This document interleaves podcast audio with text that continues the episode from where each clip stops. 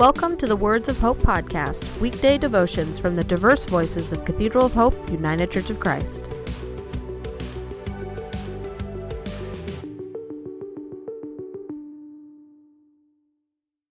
The devotion for today, Monday, August 3rd, was written by Dan Peeler, Minister for Children and Families, and is narrated by Adrian White. Today's words of inspiration come from Romans chapter 1 verses 8 to 13. First, I thank my God through Jesus Christ for all of you, because your faith is being reported all over the world. God, whom I serve in my spirit in preaching the gospel of Christ, is my witness how constantly I remember you in my prayers at all times. And I pray that now, at last, by God's will, the way may be open for me to come to you. Hear today's words of hope.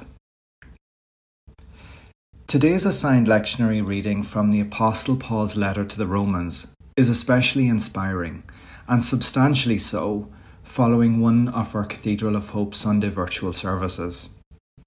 It is a reminder of the fact that our services are available throughout the internet world which in our era truly means around the globe.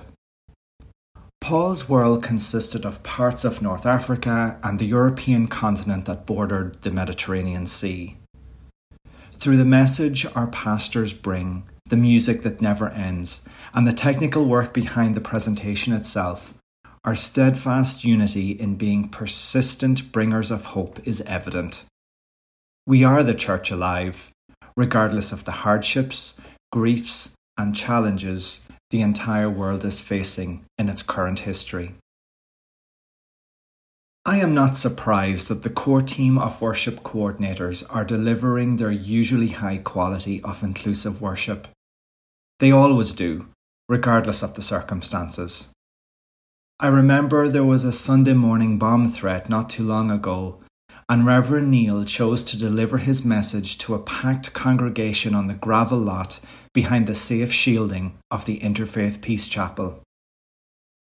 We had church that morning, and we're having church now because the congregation will not submit to being excluded from their community worship of their God.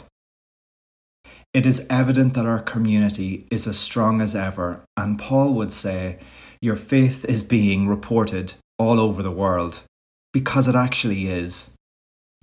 The main reinforcement of that evidence is seen in the countless flow of comments and words of encouragement from the congregation present during these online events. Just as I expect the highest quality from our clergy and other ministers, I expect no less from the congregation, and I am not disappointed. The flow of those little thumbs up, Hearts and hug symbols cascade throughout our time together. They are statements of faith, reminders of our unity. Certainly, we still long to be in one another's physical presence. So did Paul. I long to see you that I may impart to you some spiritual gift to make you strong. That is, that you and I may be mutually encouraged by each other's faith. We know from following Luke's history of Paul's journey that Paul and the Roman congregation finally did unite in Rome, just as we will one day be under the same roof again. Of course, there were some shipwrecks, countless arrests, and a few snake bites along the way, but they finally knew the reward for their persistent faith.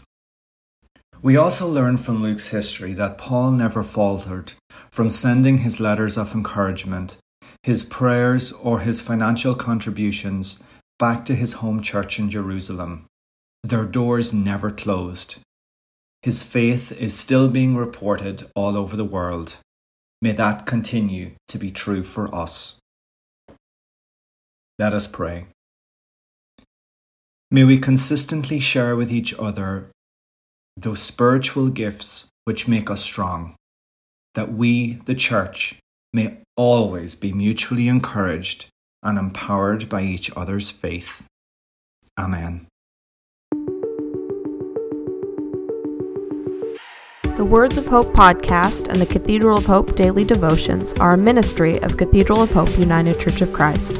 To support this ministry, please subscribe to and share this podcast, follow us on social media, and donate through our website at cathedralofhope.com/give.